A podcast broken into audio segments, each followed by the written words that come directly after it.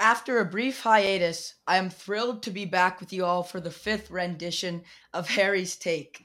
Today, I have the privilege of having Scott Rogowski on with me to discuss the phenomenon of HQ Trivia. Scott is best known for being the host with the Hollow French Toast on HQ Trivia, but he has also done a number of other impressive things throughout his comedy career. After his incredible tenure with HQ, he got into a little baseball broadcasting and hosted a nightly talk show during the COVID-19 pandemic. Recently, a fascinating HQ documentary called Glitch: The Rise and Fall of HQ Trivia aired on CNN. You should all check it out. It is very well done. Scott now owns and operates a vintage clothing store in Los Angeles. Scott, thank you so much for coming on the show. Harry, it's been a minute since I was at your bar mitzvah. How many years ago was that? It was my brother's. Oh, your brother.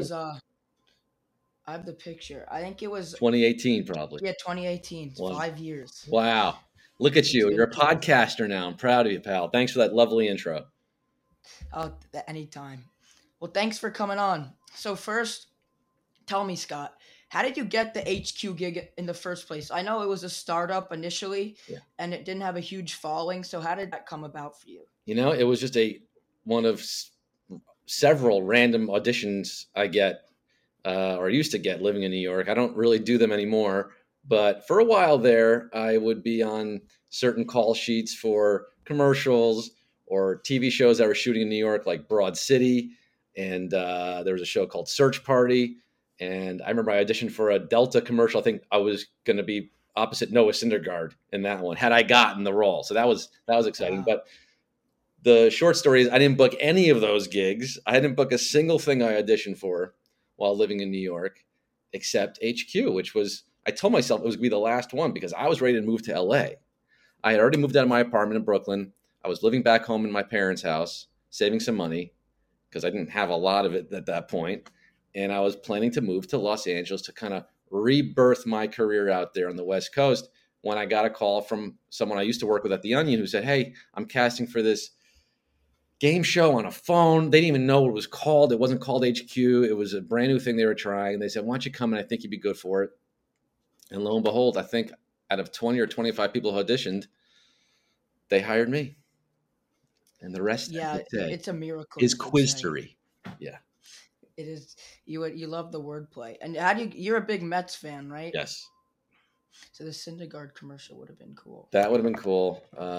You know, look, I always say things happen for a reason. Maybe I wasn't meant to be, you know, on that commercial. Maybe if I appeared in that commercial, Syndergaard would have been more confident. Maybe would have pitched better, or maybe it would have been worse. Maybe it would have been scared. Like, oh, geez, this guy, I can't act off. Maybe, you know. Anyway, he never won a World Series, so it's all moot. So I know as the game got more and more popular, how did you react to the huge following that came about it in 2018, in early 2018?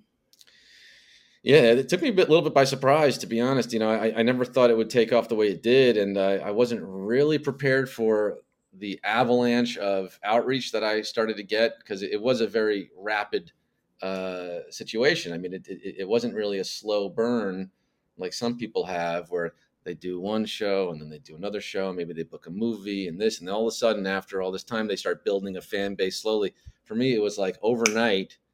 I went from, I didn't even have an Instagram account when I started HQ. I truly didn't even have one for myself. But I can tell you within 6 months, I had like 80,000 followers, and It was all because of HQ. So it took on a life of its own. It was hard to walk outside of the city in downtown New York just to get lunch because I would get stopped on the street so many times for photos. I don't know, man. It seemed a little surreal looking back on it all, but I knew it wasn't going to last forever, which is why I prepared myself for the inevitable when now I'm shouting on the streets, "Hey, do you remember me? I was on HQ." I have signs that says HQ guy, and nobody cares. But that's life. Yeah, I remember every night we used to get on at 9 o'clock. It was 9 o'clock, and that was HQ time around the country. That's right. And I think it speaks for a lot of the country.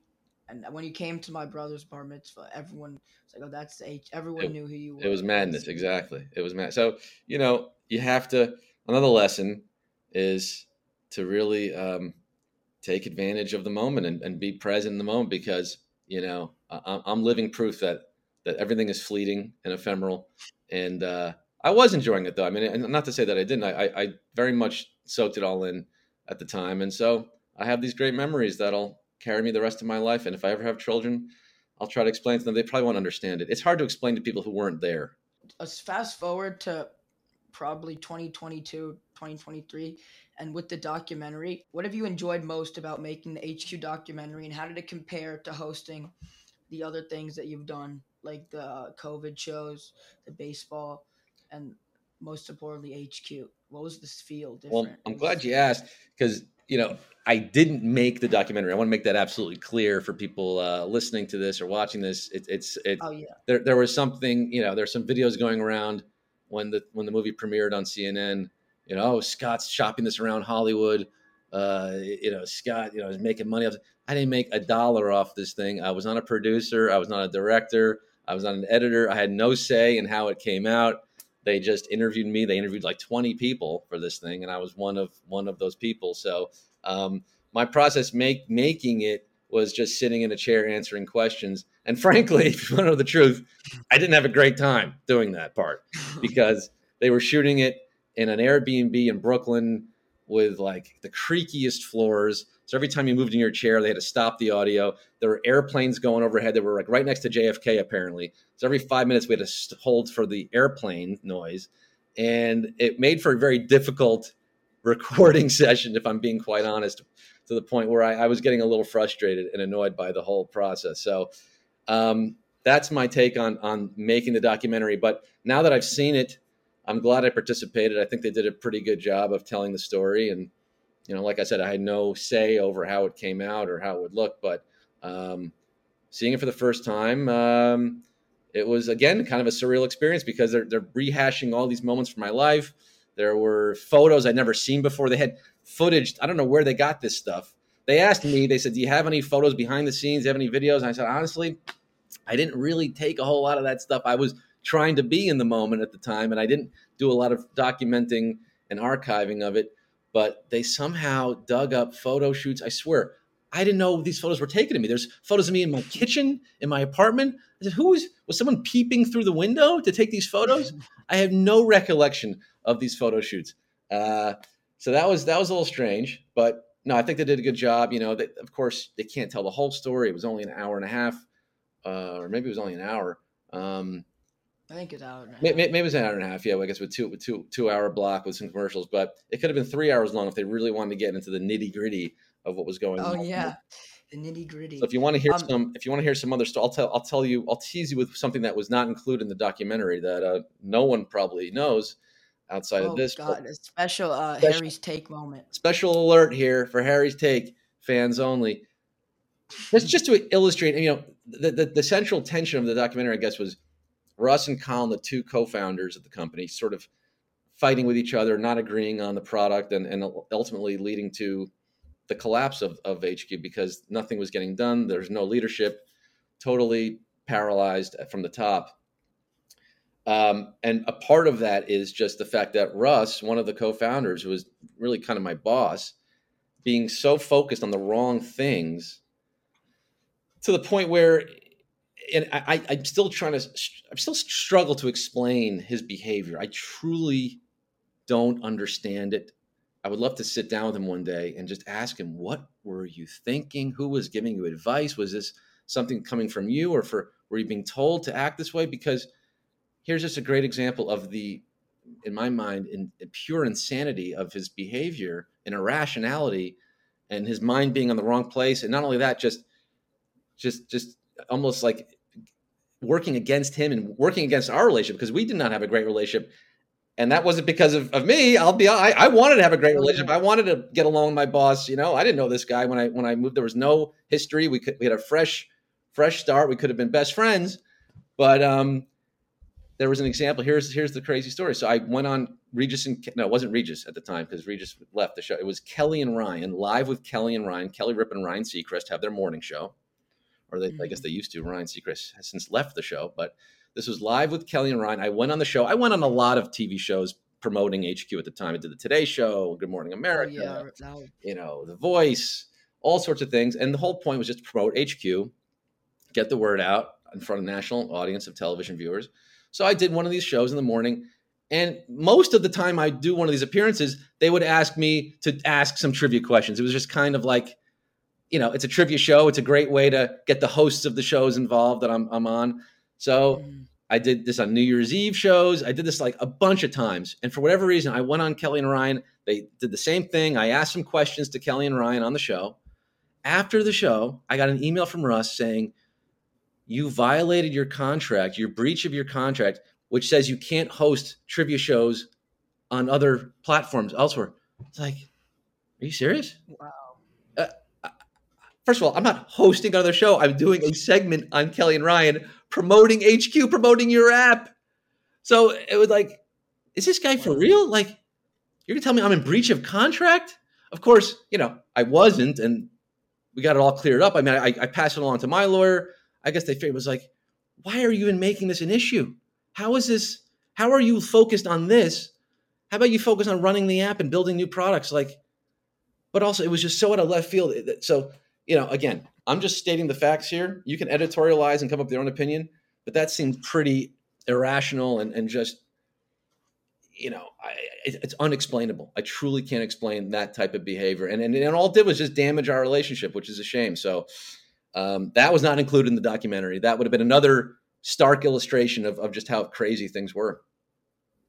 Yeah. For me, at least, I was just an avid player of the game show. I didn't know there was so many layers of complexity behind the scenes in the upper management. Very few people did, which is why, again, I'm glad the documentary is out there so people can get some sense of the madness behind the scenes. Did you feel more pressure going back to HQ? More nerves on air as thousands and thousands of people started playing, or was it just? Yeah, what was nice about being at HQ from the beginning, where there was really no one playing, no one paying attention to it. You know, starting with the 8 people in the office were the audience, to then getting to millions of people. I mean, even though it did happen fairly quickly, there was still a steady build. It didn't go from 0 to 2 million overnight, right? 0 to 50 to 100, 150, 200. It built, it kind of multiplied over time exponentially, but it was like, you know, boiling a frog, right? Where the frog doesn't realize it's in hot water because it starts slow and then it gets super, super hot.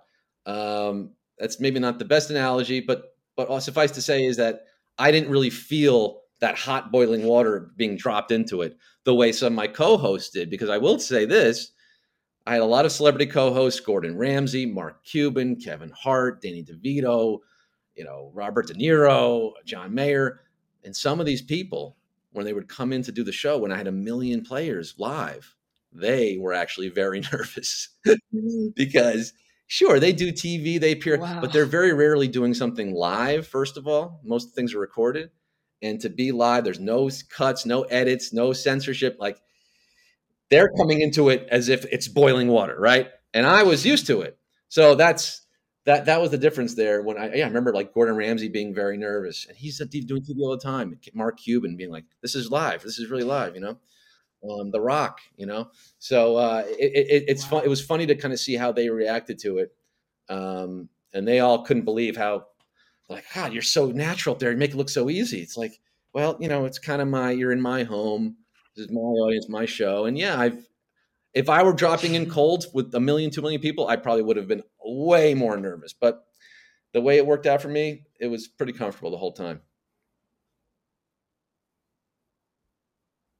Yeah, that's amazing. You could be more calm and collected than those people that do it. No, I get what you're saying. They have way more experience doing that kind of thing. But this was a very new experience for them because it was a new thing for everybody. Yeah.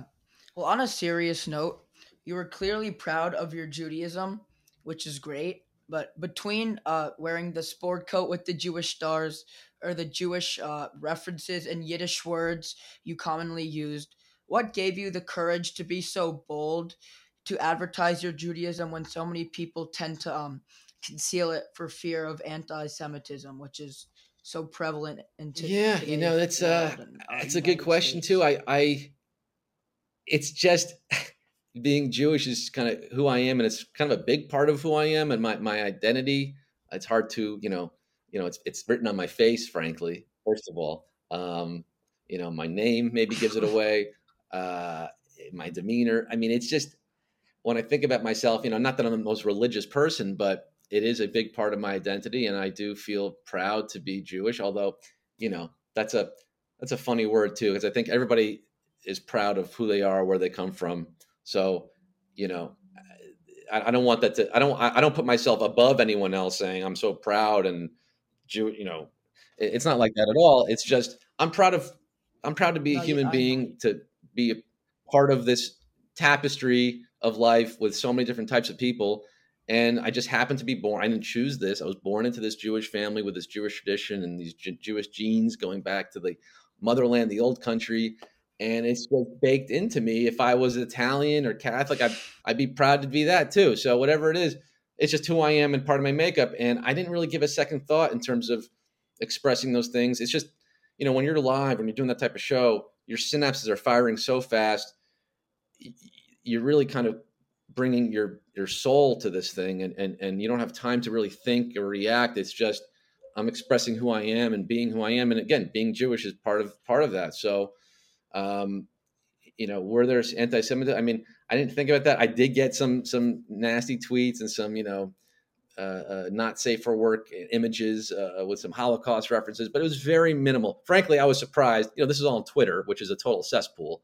I was actually surprised at how little anti-Semitism I received, you know, considering how forward-facing I was with it. So, yeah, it's just, again, it's just, you know, I just wanted to express myself. And in doing that, a lot of Jewish groups and organizations reached out, and a lot of people were kind of amazed that I was doing that. But to me, it was again, just part of the job and part of doing what I do and saying Shabbat Shalom. And, you know, maybe, and I don't think this deep about it too, but when you do speak about it publicly, you kind of normalize it. You could kind of just maybe educate some people on Jewish holidays, what Shabbat Shalom means, challah, yeah, French toast. What is that? So many people mispronounce challah French toast. If you notice, challah, you hear challah a lot from the goys, but even a simple thing like that, just letting the world know it's pronounced challah. You got to get to the back of challah French toast. If that's the one thing I got right for people, then I did my job. Yeah, I was about to say, I think it's good that you spread the messages and part of the culture of being Jewish to people that didn't have as much exposure. And I know a lot of people that are not Jewish that I associate with started using the sayings, and it was just great that we could all bond over it. And I think it also enhanced the show because so many people loved it, and it was part of your charisma, which I think is just great for activists, Jewish activism as a whole. But that was the Jewish jokes always got me. I did it for you on the air, so I appreciate them. To get this big break of sorts that HQ was. Yeah, I mean, it's advice that I've received, and it's advice I'll just keep passing along because it almost doesn't seem like advice. It just seems like, you know,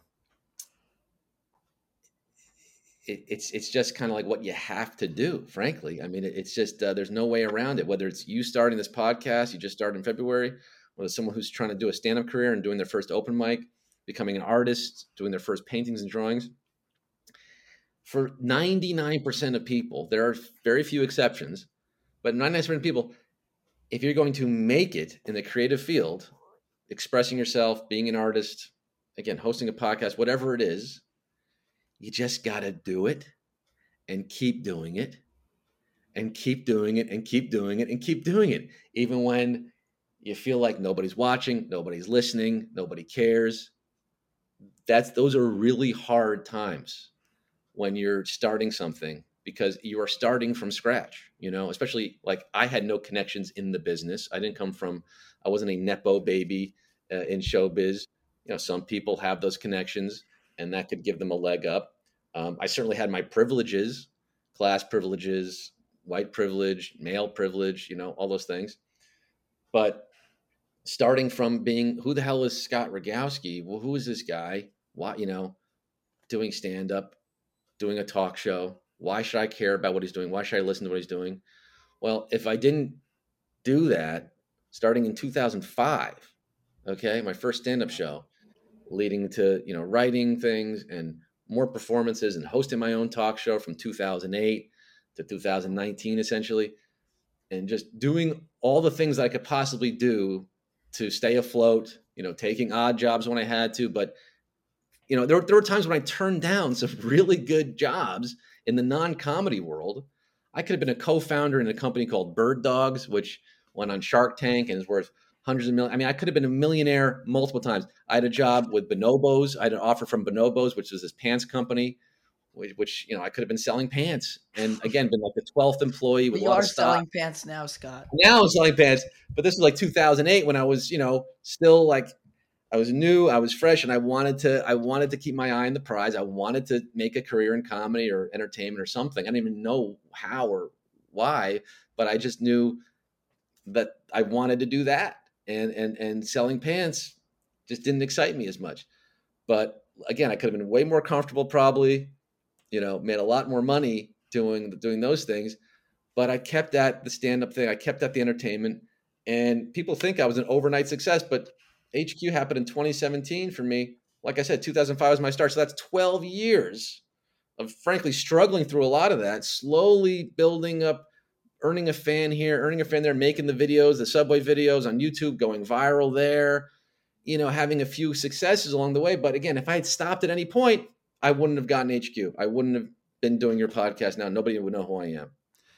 So it's just the kind of thing where you got to keep doing it. If you want to be the next Marc Maron, if you want to be the next great interviewer, first of all, you got to get better with practice. You got to get better as an interviewer and prepare and all that stuff with just repetition, practice. Just like if you're a bodybuilder, you got to hit the gym. You're not going to become, you know, Arnold Schwarzenegger overnight. It's going to take 10 years of building your body, just like you got to put 10 years in building your body of work. So it's not something people like to hear because it's like, oh, that's boring. There's no quick fix. It's just, you got to do it and keep doing it. And you're going to struggle and you're going to want to give up. And I, believe me, plenty of times I said, this is terrible. This is stupid. What am I doing? I'm going to quit. I can't stand it. I'm just, you know, banging my head against the wall. I'm putting on shows and 10 people are coming out to it. And I feel like I'm treading water, but something within me just kept me going down this path and kept me putting on another show, trying another video, doing this. And it just leads to today, where if you want to wrap this up by asking what I'm up to today, yes, I have my clothing store, Quiz Daddy's, which you can find in quizdaddies.com, although the website is really out of date. Come see me in Los Angeles if you're in town, 2525 Main Street, Santa Monica. I'll give you a nice little Harry's 20% off discount. Oh, wow. Thank you. I also have some things cooking in the entertainment world. Again, I'm going to be back on your phones hopefully very soon. I'm not sure if I can fully announce it yet, but I will say stay tuned to the Scott Rogowski space. Wow. Stay tuned to my Instagram. Follow me on there, and I'll be letting you know pretty soon about what I'm doing. But there are a couple opportunities that have come up that I hope could bring us back to that HQ hysteria of mass interactive live shows. Thank you so much, Scott, for your time. And as always, thank you all for tuning in to Harry's Take. What's your take?